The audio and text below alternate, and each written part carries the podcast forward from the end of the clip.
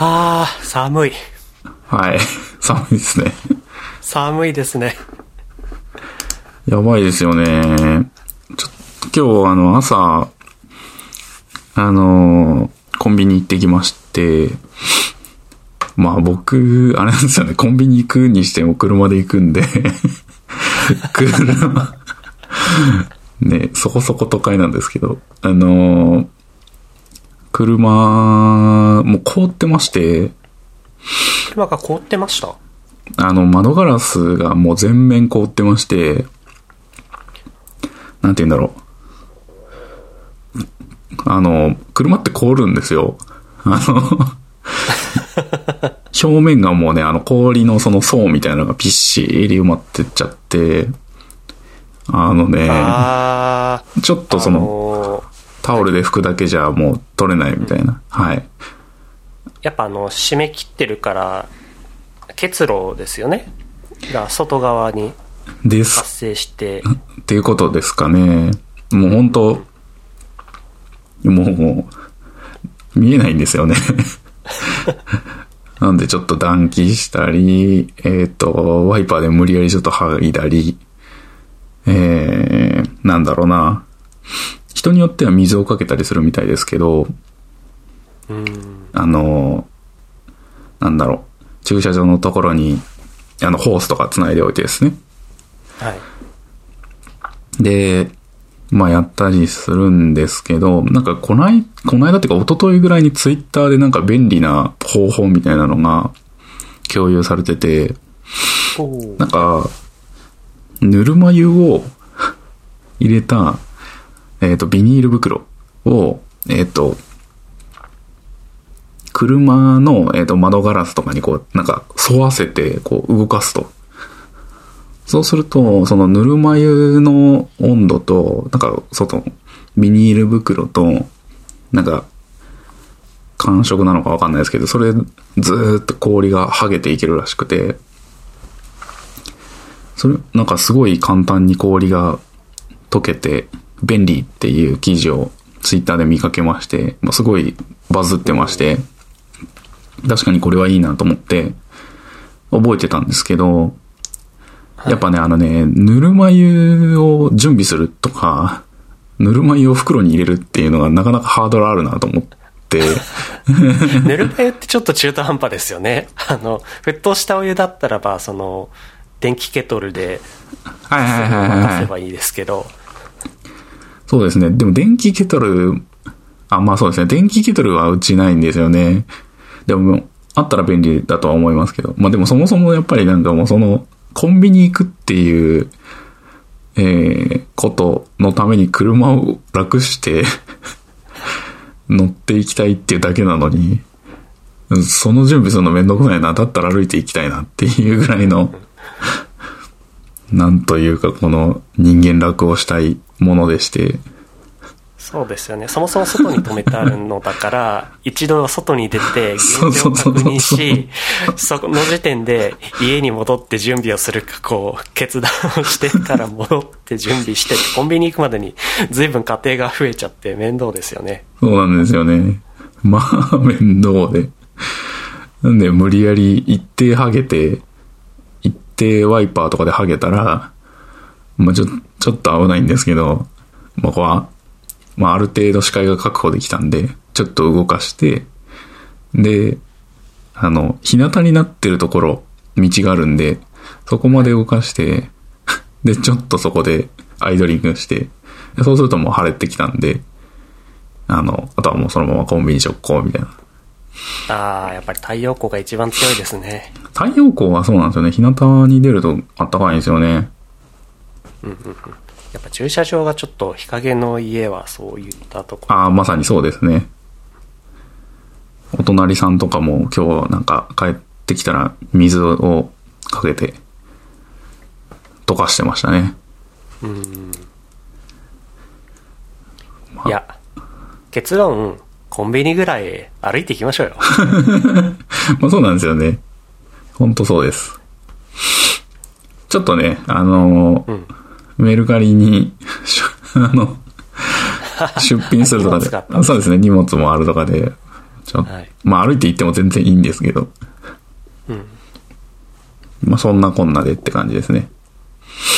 そんな。なんか北陸とかはもう、豪雪のせいで全くね、外に出られないような環境っぽいんで、ね、大変。まあまあ、こっちの方は本当に、すごい寒気が来てるとはいえ、いやー、いいまだな。ね、その程度で住んでるからいいですよね。雪が降るところは本当大変ですよね。いやー、本当うちの兄弟が、あの、や長野の方に住んでいて、まあ、もともとスキーやスノーボーダーとかが住んでる方なので、まあ、雪がすごいところなんですけど、まあ、見せてもらったら窓の外に、もう、膝上まで雪が積もってて、いやー、ここ、あの、毎日毎日雪かきしてるんだ、みたいな話を。膝上はもう、ね。なるほど。なんか向こうの方である程度こう、まあ、山の中に家を建てたので、みんなが使ってる道路に出るまでの道がそもそも全て塞がってるんで、毎日そこ雪かきしないと、そもそも、あの、通勤することもできないっていう話を聞いて、いや、今回の雪が相当ね、大変なんだな。なんか1月に入ってからすごい雪が、なんて言うんだろう。強まったというか、なんかそんな情報が飛び交ってますね。ゆですね。雪かきってなんかそのテクノロジー的になんとかならないんですかね。なんか北海道とかの方だと、道路、北海道っていうか、あの、雪国の方だと道路とかは、あの、水がこう出るようになってるんですよね。シャワーみたいな。うん。凍結防止の、えー水が出るようになんかもうそもそも道路がそういうインフラになってるんですよね。あれ、うん大きいところだけなのかな？ですよね。まあ自分の、みたいなとか。うん、自分の家とかにはこんなんつけられないですもんね。うん。雪かき系のそのテック系企業とかってないんですかね？雪かきなのか、その除雪テック。なんか、サンフランシスコとか多分雪降らなそうじゃないですか？だかああらー、、気候が一年中安定してるって言いますもんね。うん、だからあんまりあれなのかな？なるほど。情報が出てこないのかな？そういうスタートアップが生まれる感じもなさそうだし。ねえ。いや、でもこれ絶対なんかその雪かきとかそういうのをなんかテクノロジーで解決できたらめちゃくちゃ儲かりそうじゃないですか、なんか。一個今なんかちょっと適当に調べてみたら、あの、除雪マッチングアプリっていうの出てきました。除雪マッチング？えっ、と、これはね、えー北海道のベンチャー企業企業のベイシャーウッドさんが、えっ、と、作られてる、えーアプリケーションですね。あ、これすごいですよ、でも。いやー、えーっと、時間体力的に雪を処理、処理するのが苦になってる人と、好きな時間に好きなだけフレキシブルに働き成果報酬型の収入収入を得たい人をマッチングさせることができるっていう。あ、これ僕なんか考えたことあるな、これ。えーっーん。僕の場合はあの、車の、あの、なん、なんだっけ？車を洗うやつ。洗車。洗車 ですね。洗車マッチング考えて。はい。あの、部長です。部長にせせら笑われます。笑われ、笑われましたね。なんか へえ、つって。でもなんか、普通にニーズはありそうですよね。洗車もそうだけど。うん。確かにその、若い人で、ね、あの、体力余ってる人とかが、うちに閉じこもってるくらいだったらば、あの、本当に家の周りが雪で、いざという時に助けに入ってもらうことさえ困難かもしれないみたいな人がいるかもしれないので、そういった方とマッチングして、ね、道作りだけでも、ちょっとしてくれる。そんなことがなんか、まあ、ちょっとしたバイトみたいに、まあ、それこそ Uber Eats みたいに、ああいったサービスができると、ね、人員あっちこっちから来るので、うん。地方でこういったものがあれば、割とできそうな感じしますよね。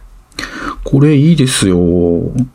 やっぱり北海道が作っ、の会社が作ってるところがいいですよね。圧倒的競合優位性とか書いてある。どういうことやろう？競合いらっしゃるんでしょう。え？うーん。ベイシャウッドスってこう、あ、この人あれだ、学生企業だ。学生さんだ。すげえ。おー超やる気ありますね。あ、早稲田大学のき方が社長をやってますね。2年生。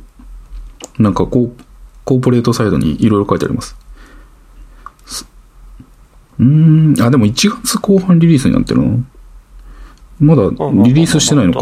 北海道出身の大学生が中心となって結成されたベンチャー企業。うん。まさにこの除雪したるわっていうん感じですよね、この大学生の人が。うん、そうですね。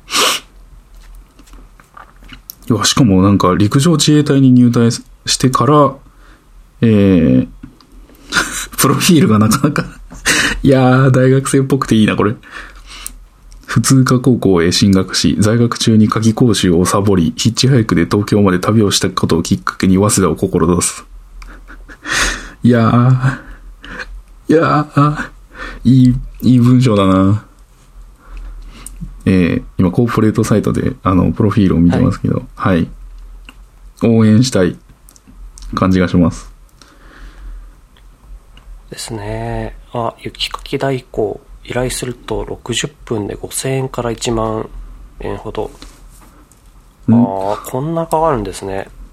1時間でどれぐらいできるのかもちょっとわからないですけど。いや、1時間じゃ大した量できなさそうだし。そうですよね。うん雪ってもう尋常じゃないぐらい降りますもんね。あの、雪の量もそうですけど、その、軽い、なんだろう、サラサラとした雪だったらいいけど、ちょっと水分含んできた時の雪とか、うん。なんかいろんなタイプあるので、それでもね、また地方によって、なんか大変さが違いそうかなっていうイメージをちょっとしてるんですけど。うーん。雪の質も違いそうですよね。なんか、あの、水曜どうでしょうってし 見てます？あー、番組は知ってるんですけど、ちょっと、あんまり見たことないんです。ああ。なんか、ネタバレになるので、あんまり言わない方がいいような気がしてるんですけど、まあでも、水曜どうでしょう追ってる人だったら知ってるかな？なんか、割、最新作、2019年かな？の新作とかだと、あのー雪、んなん、ネタバレなしで言うのはどうやって言ったらいいんだろうな。まあ結構雪と格闘するシーンがあるんですけど、あ、なんかその企画の中のい一部であるんですか？そうですね。あの、ちょっと大落ちみたいなところなので、ちょっとやっぱ言うのやめようかなって思ってるんですけど、えー、まあそうですね。あの、すごい雪に、北海道の雪ってすごいんだなっていうのが、あの、わかるシーンがありまして、あの、水曜どうでしょうの、どうでしょうのファンの方は、もう見て、見てるのかな？見てないのかな？やっぱ雪ってすごいですよねっていうことを言いたかった感じですね。水曜どうでしょう？見てない人はもうネタバレを避けたために全く伝わってないです。何を言ってるんだお前はみたいになってますね。水曜どうでしょう？その、第何回の回を見ると、あるみたいな、そういう、そうですね。ああのーちょっと、今だと、えっ、と、その回は、多分、有料で、えー有料のなんかサービスに登録して見るとかじゃないと、えっ、と、北海道以外の地域とかだと、あんま自由に見られないのかなっていう感じで、えー、水曜どうでしょうは、えーっと、UNEXT。あ、そうです。そうです。そうです。それです。HTB オンライン。はい。えー、あれ、ネットフリックスにもあるのかな？これは。ネットフリックスにあるのは結構あれなんですよ。古いのというか、あー、まだ続いてる番組で、あ、96年から2002年までやってた。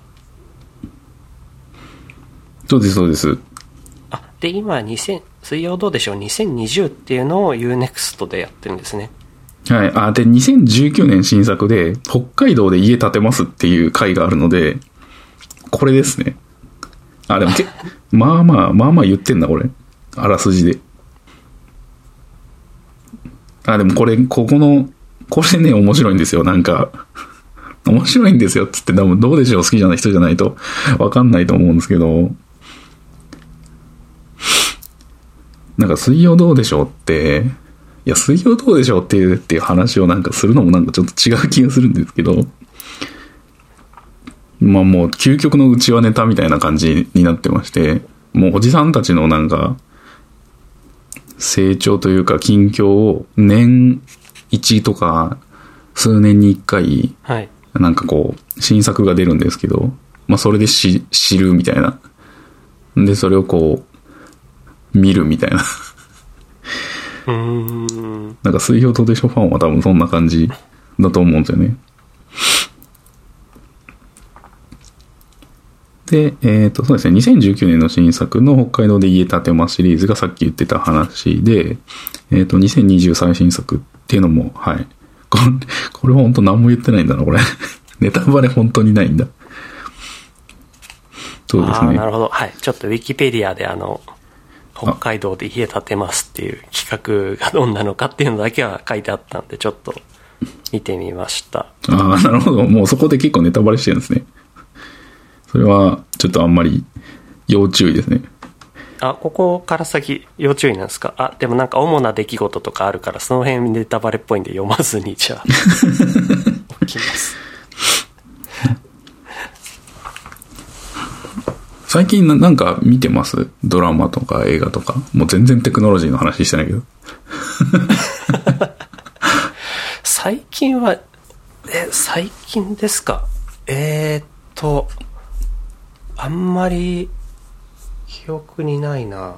そうですね。本当見てないですね。あの、テレビつけてる時も、はい大体この、はい。YouTube でニュースをちょっと定期的に、あの、朝とか昼休憩とか、はい。そういう時にちょっと流してるだけですね。なので、あの、最近のニュースだけはちゃんと追いかけてるっていううん。状況を作ってて、あの、今日なんかもあの、アメリカ大統領のトランプ氏が、また弾劾訴求2回目、あの、え、通ってしまったみたいな話を弾劾？追いかけて、そうですね、弾劾されてました。これ、なるほど2回目なんですね。はい。え、あ、そんなことになってるんですね、今。なんか、そうなんですよ。あのー 前回の、えっ、と、支持者が議会乱入したのを止めなかったところの話の続きで、はいえー罷免要求があのされていて、はあでそれが、えー向こうの、えー今回どっちかな？下院かな？で、あの、弾劾訴求されたのが通ったっていう感じで、えー、あの、アメリカの大統領としては、えー初めてかな？うん。?2 回目のうん。弾劾されたと。ということで、はあああ、もうこれ、つ、次はないなというか だ大統領選にね、立候補することも当然だけど、それ以前に議員としてもね、なんか出るのがだんだん難しくなるみたいな、そんな感じでだん、なんでしょうね。あんまりアメリカの決めつけ、られてますね。支持者が。あんまりアメリカの政治詳しくないんですけど、っていうか、リビルドとかバックスペースぐらいでしかそういう話を聞かないので、あんまり分かってないんですけど、えっと、大統領っていつまでなんですか？トランプさん。と今回はもうバイデン氏にあの引き継ぎが始まってるってところですよね。今、大統領権はあるんですか？今はありますああ。もう早く外さないとっていうところですよね。いやーなんか引き際が美しい引き際を美しくみたいなのがこう あればいいんですけどなぜか今回はすごい粘ってるのが不思議な感じしますよねなんでしょうね。まあ、なんかプロレスっぽい、なんて言うんだろう、ヒール役というか、なんか、そういった目で見れば、なんか面白い感じはするんですけど、はいあの、もうそうは言ってられない感じになっちゃってますもんね。なんか、死人とかも出ちゃってて、うんうんもう、プロプロレストランプ受けんな、みたいな。まあ、バイデンさんがいい人なのかどうなのかよくわかんないですけど、まあ、海を隔てたお国の話なので、なんともっていうぐらいの感じでしかな、感じなんだよな。でも我々やっぱりちょっと苦しいのがはいや。っぱりまあ割とプライオリティの高いパートナーのそそうですね。国だし、うんえーお隣の国と最近ちょっとねあのバチバチしてるのでこの米中関係が今後どうなるのかなみたいな そうですね気にしてまあ普通に暮らしてたらまあね我々島国の中で暮らしてるだけだったらそんな気にしないとは思うんですけど、うん。えー個人的には、えーちょっと株式とか投資とかをいやーはいはいはいはいえーまあ、そういったところへの影響がまあちょっと困るなっていうところで、まあ、緩めに追っかけてるって感じではありますね うんうんうん。なるほど。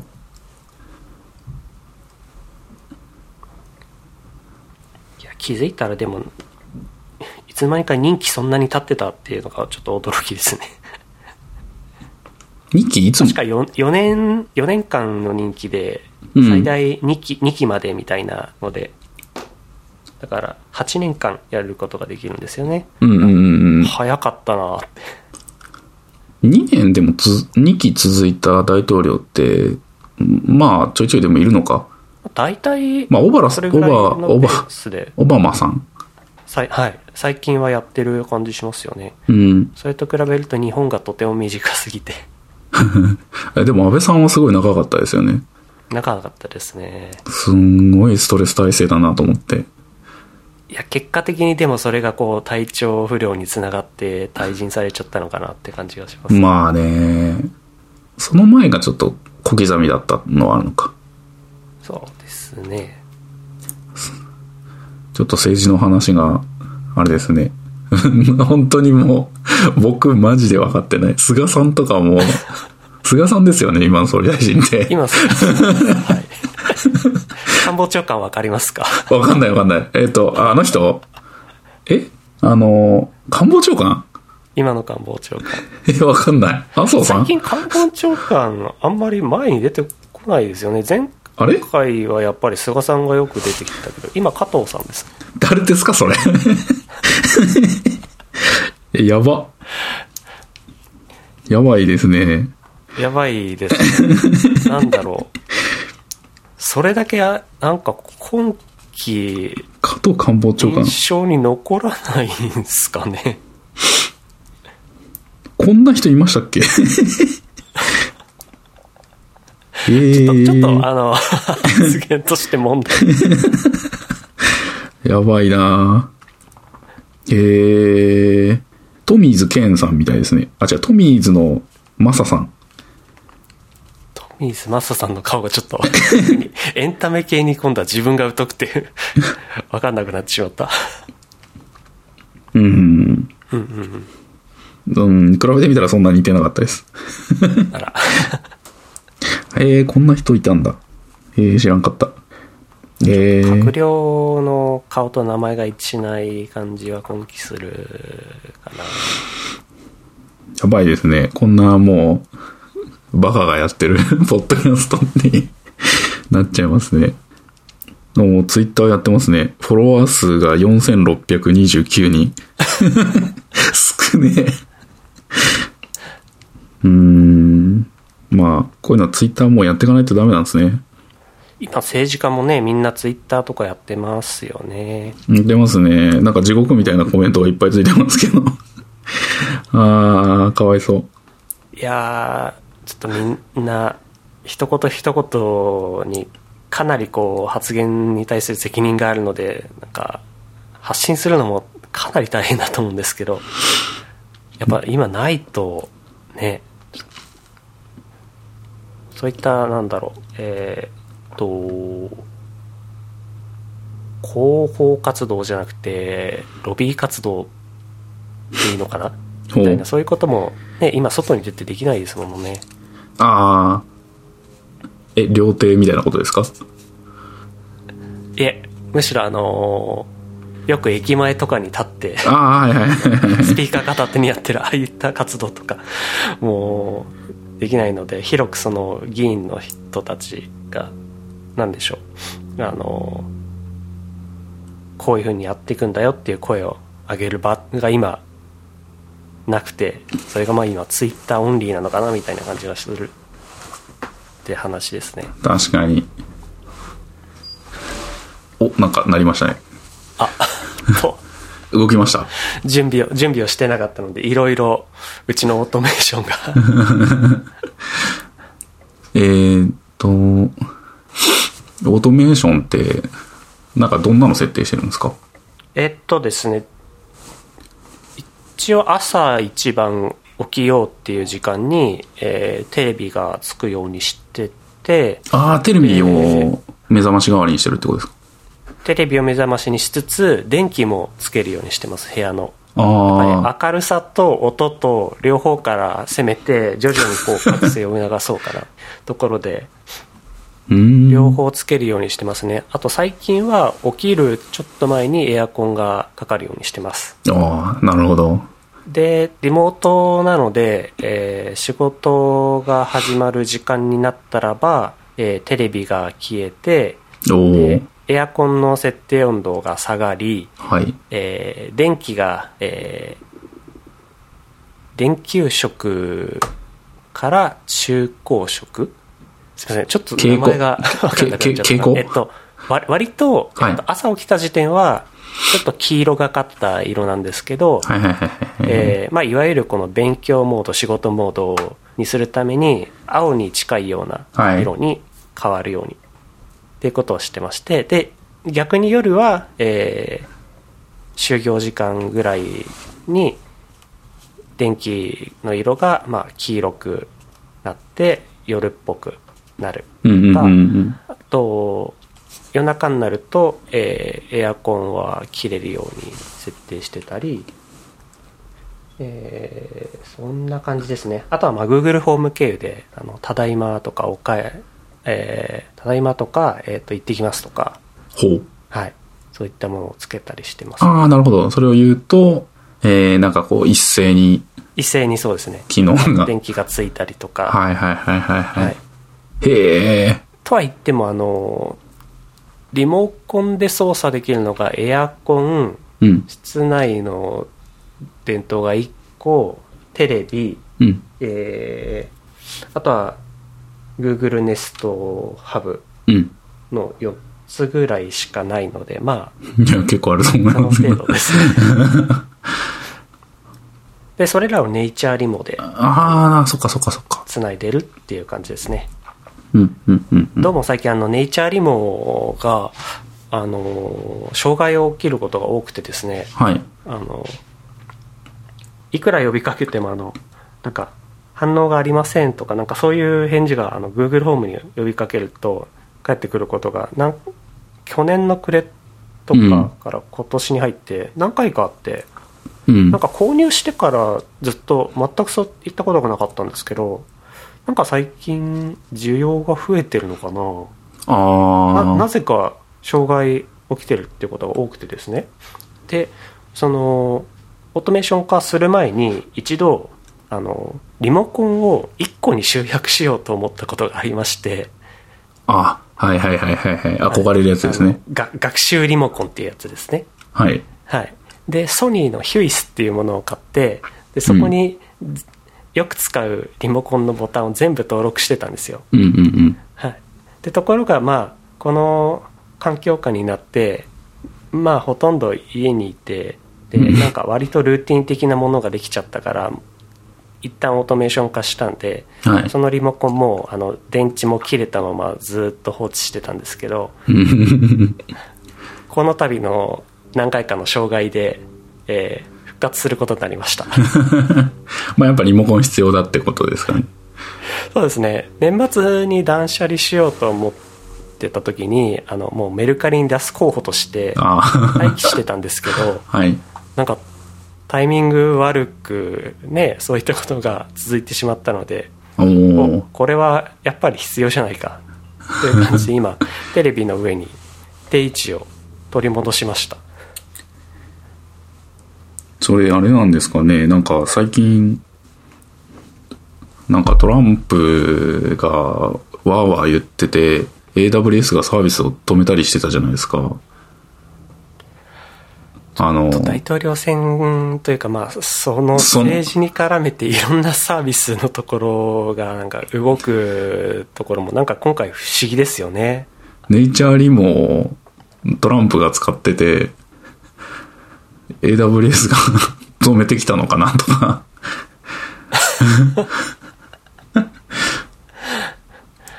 まだ突拍子もない ネイチャーリモって日本の会社ですよね。そうですねいやそんなことがあったらばなんだろう逆に 日本の企業としては光栄というかそうですね。あ、すいません。ネイチャーリモンさん。なんか、あの、聞いてないと思いますけど。はい。落としめるつもりはないです。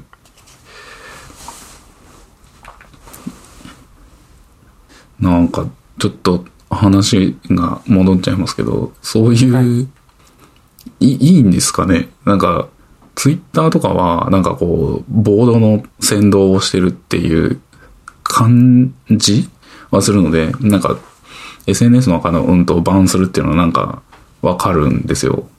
自分もウェブサービスの運営に関わってるので、はい。えーなんかそういう、えービジネスというか、えープラットフォームを守るための、えっ、と、一企業の、えーやり方として、まあ、バンするっていうのは、まあ、普通にあることなのかなと思いますけど、まあ、ツイッターは、でも、言うてウェブサービスで大体可能な競合もいて、えっ、と、いいんですけど、大体可能な、その、プラットフォームというか、プロダクトじゃない場合、まあ、例えば AWS なんかそまさにそうだと思うんですけど、AWS とか、あと YouTube もそうですよね。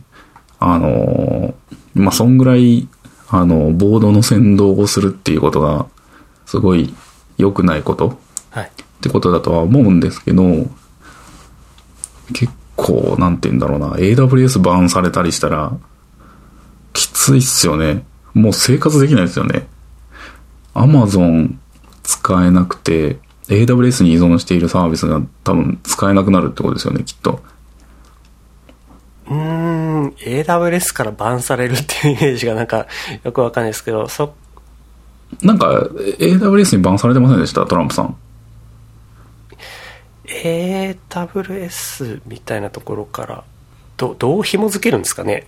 あ、違う。わ間違えました。間違えました。あるわけではないと思うんですけど間違えました。AWS が、を使っている、えっと、パーラーっていうサービスがあって、あーえーっとこれなんて読むのかちょっと文字でしか読んでないのでわからないんですけどで、それがツイッターの代替みたいな感じなんですよね、きっと。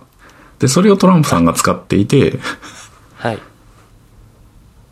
で、パーラー自体は言論の自由を許しているので、別にっていうか、トランプ特需でユーザーも増えるし、いいことやんけ、みたいな感じなのかな。で、うんうん。使ってたんだけど、それのインフラになってる AWS がシャットダウンするとかしたんですよね。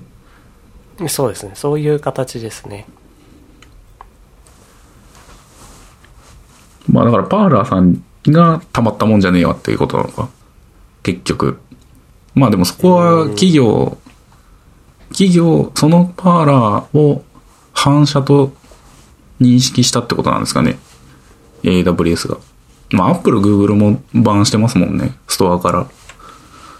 サービス規約みたいなところから、うんうんうん。まあ、停止するっていうことはできるんでしょうね。とか。そういうことか。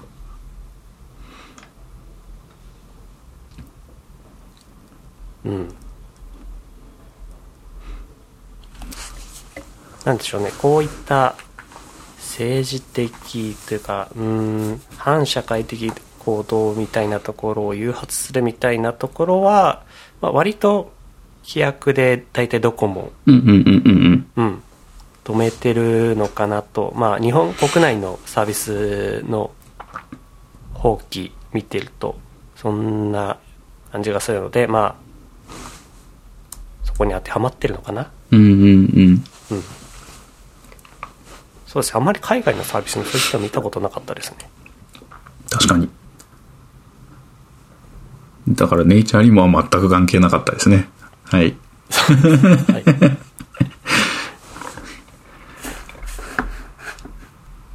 えーと、あとなんか、そうですね。なんかネタで言うと、えっ、と、あれ見ま、見ました？映像系の話で言うと。Apple TV プラスで、えっ、と、グレイハウンド。グレイハウンドっていう映画を見ました。えっ、と、これはアメリカ映画ですね。アメリカ映画ですね。はい。はい。で、で、本当になんか、ネタバレななしで言うと、えっ、と、確か第二次世界大戦でしたっけ？舞そ台は。そうですね。第二次世界大戦の時に、えっ、と、ドイツ軍の U ボート、まあ、潜水艦、潜水艦ですね。と、えっ、と、アメリカの護衛艦、えーキーリング、護衛艦キーリングっていう多分原作があるみたいなんですけど、えっ、と、グレイハウンドって多分作中では言ってたと思うんですけど、えー、まあ、商船30隻ぐらいを守る護衛艦として、えーグレイハウンドが先行するので、えっと、そこ、そことの戦いみたいな、守りながら戦うみたいな話です。割と、あの、戦闘シーンが多くて、あの、ずっと緊迫した、あの、映画っていう感じ。でした。これね、あの、結構ニュース、ニュースというかなんかあの、記事も結構出てきまして、なんか制作費が50億円ぐらいかかってるらしいんですよ。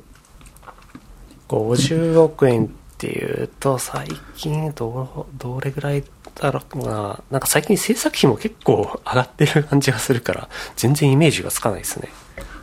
そう。なんだからでも映画ってお金めっちゃかかるんだなと思って。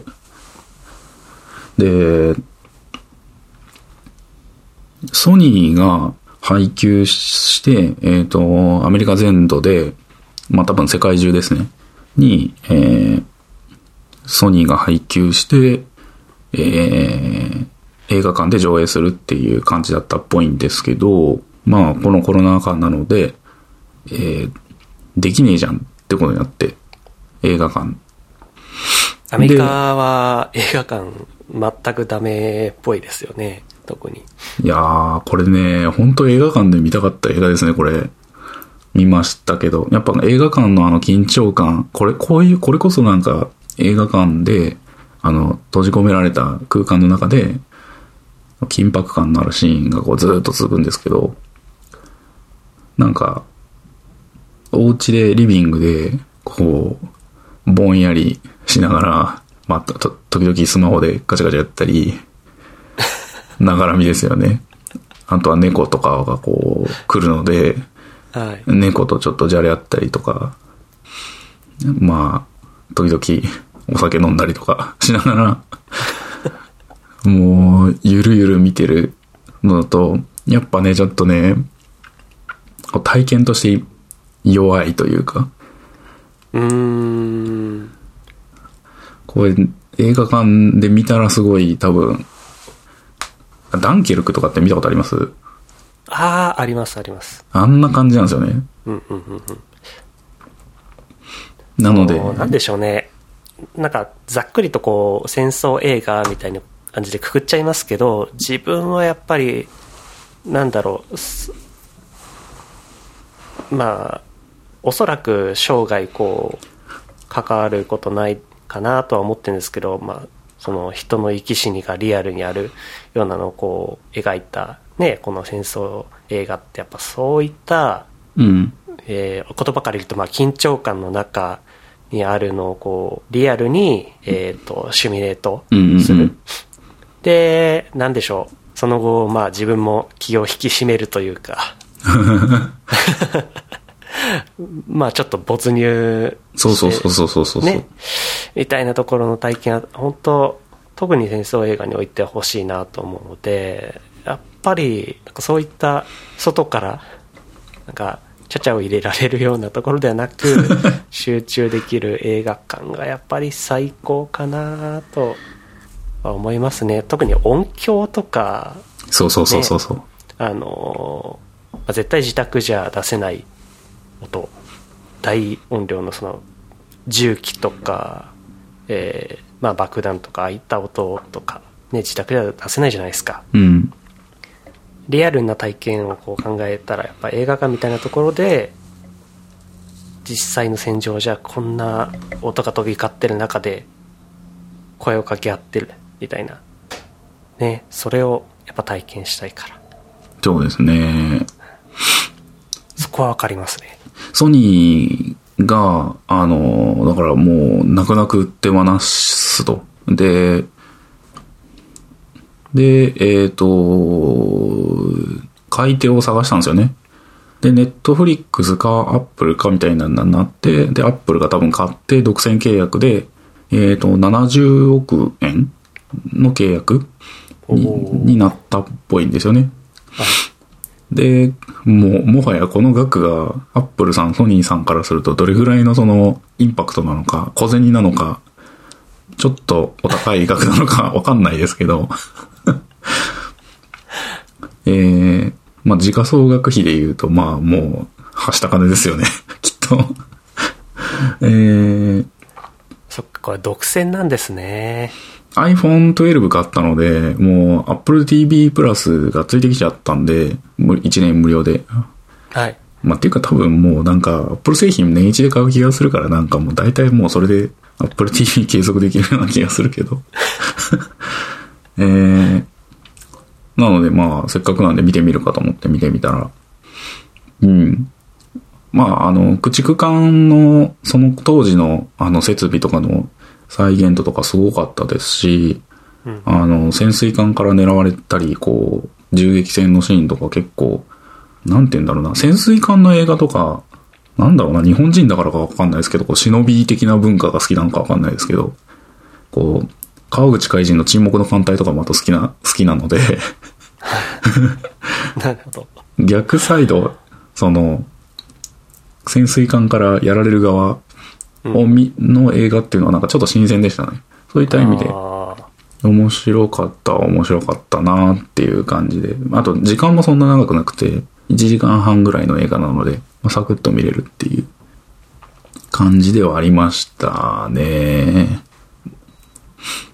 あとなんかトム・ハンクスが脚本を書いてるんですよね。ーこれトム・ハンクス書いてたんですか？しすごい主演しつつ脚本も書いてるっていう自作自演ですよね、だから。あーあそれ知らなかったです ちょっとね、トム・ハンクスはちょっと追っときたいなと思って。1ヶ月前ぐらいにターミナルも見ましたけど。また。懐かしいそうそうそうそう。今見るとちょっと、うん？ってなる感じはありますね、やっぱり。え、うんって言うとどういうことですか？えっとね、まあ、時代が違うからっていうのありますね。なんか、うんうんうんうん。まあ今、こういうことは絶対起きないだろうなっていう、その世界になってるかなっていう感じ。スマートフォンとか、あの翻訳の設備とかも、まあいっぱいありますし、あー、なるほど。まああと、うーん、うーんもしかしたら、ポリコレっぽいところでの表現は今だったら変わってるのかなとかうんうんうん。思ったりはしました。ターミナルももうそうですよね。2000何年とかだったので、2005年とか7年とかそんぐらいですね。スマホ以前そうですね。ですね、うん世界は。まあでもあれもなんかいい感じでしたね、なんか。もうちょっとトム・ハンクスの作品あるやろっていう感じはするけど。トム・ハンクス最近、えーっと、何見たかなうーん、あんまり覚えてないな。うん。あ、ネットフリックスでなんかおすすめされてたから、ハドソン川の奇跡とかを見た記憶があります、はいはい。去年、確か見ました。それ見てないんですよね。面白かったですか？そうですね、あの、そもそも元になった、えっ、と、なんでしょう、事件うんうんは知ってたんで、まあ、概要とかいうか、まあ、ネネタバレというか、もう全部してたんですけど、まあ、改めて、まあ、映像化されてるのを見ると、ちょっと涙 しちゃう感じでした。へえ。はい。いい、いい面話。白かったですね。やっぱ映画はいいですな。うん、なんかこのご時世、い唯一こう、なんでしょう、非日常にトリップできる そうですね。ものかなって。最近はそうですね、あんまり小説的なところも読まなくなっちゃって、本読むのはむしろビジネス書とか、なんかそういった方に偏っちゃってるので、テレビも見ませんし、映画が唯一かもしれないですね。そうですね、改めて考えると。まああとゲームぐらいですかね。そうですね、ゲームもハマれるものがあれば。あ、選択肢狭いな 本当そうなんですよね。自分もなんか、今思いました。あと YouTuber の動画を時々見るぐらいですかね。はい、そうですね。ヒカキン、セイキンは見てますね。えっと、自分は最近また料理動画と見始めちゃった感じですね。おおなんか、まあ、最近テレビで有名になっちゃってるその料理研究家の人を見たりするので、うんうんうんリュウジとか、コウケンテツとか、公式チャンネルを見て、あ、なんかこれは、だったら作れそうみたいなものを、なんかね、作りたくなる。そんな感じにさせてくれますね。貢献鉄大人気ですよね。大人気ですね。あの、第1回にやってた、あの、フライパンで作るチーズトースト。あれがいいですよ。へえ。いや、美味しかった。えー、おすすめは、あの、カルディにうん。売ってるピザトースト用のチーズがあるんですけど、あれ使うのがおすすめですね。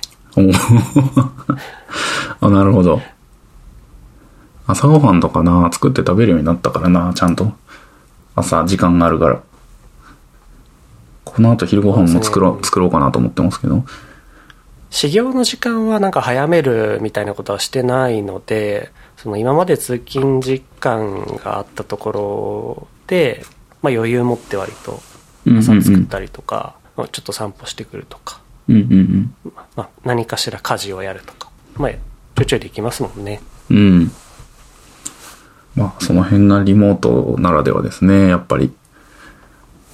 じゃあ、こんな感じですかね。あんまりテックの話があったのかなかったのかって感じでしたね。政治の話が入ってきて。まあでも、そうですね、ちょっと政治に対しての、はい、まあ、近況を合わせるみたいな感じになっちゃいましたね。ちょっとでもなんかあんまりにも知識がなさすぎることが 分かったような気がするので、ちょっとは、うんキャッチアップしたそ うですね。いう感想です。テックテック追いかけてても、まあねねあの、速攻で消化されちゃうようなものも中にはあるので、本当ですね。いやー、Google ニュースせっかく入れたのに見なきゃ。あ、入れましょう。そうですね。そう、入れましたね。お、はい本当だ、トランプ大統領弾劾追訴2回目。史上初。いやー。なるほど。出ますね。うん。見ます。はい。コロナ情報のチェックとかもね、ここでよくやってますので、そうですね。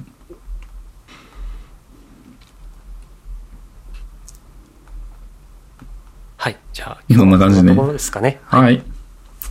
じゃあ、今日はお疲れ様です。はい、ありがとうございました。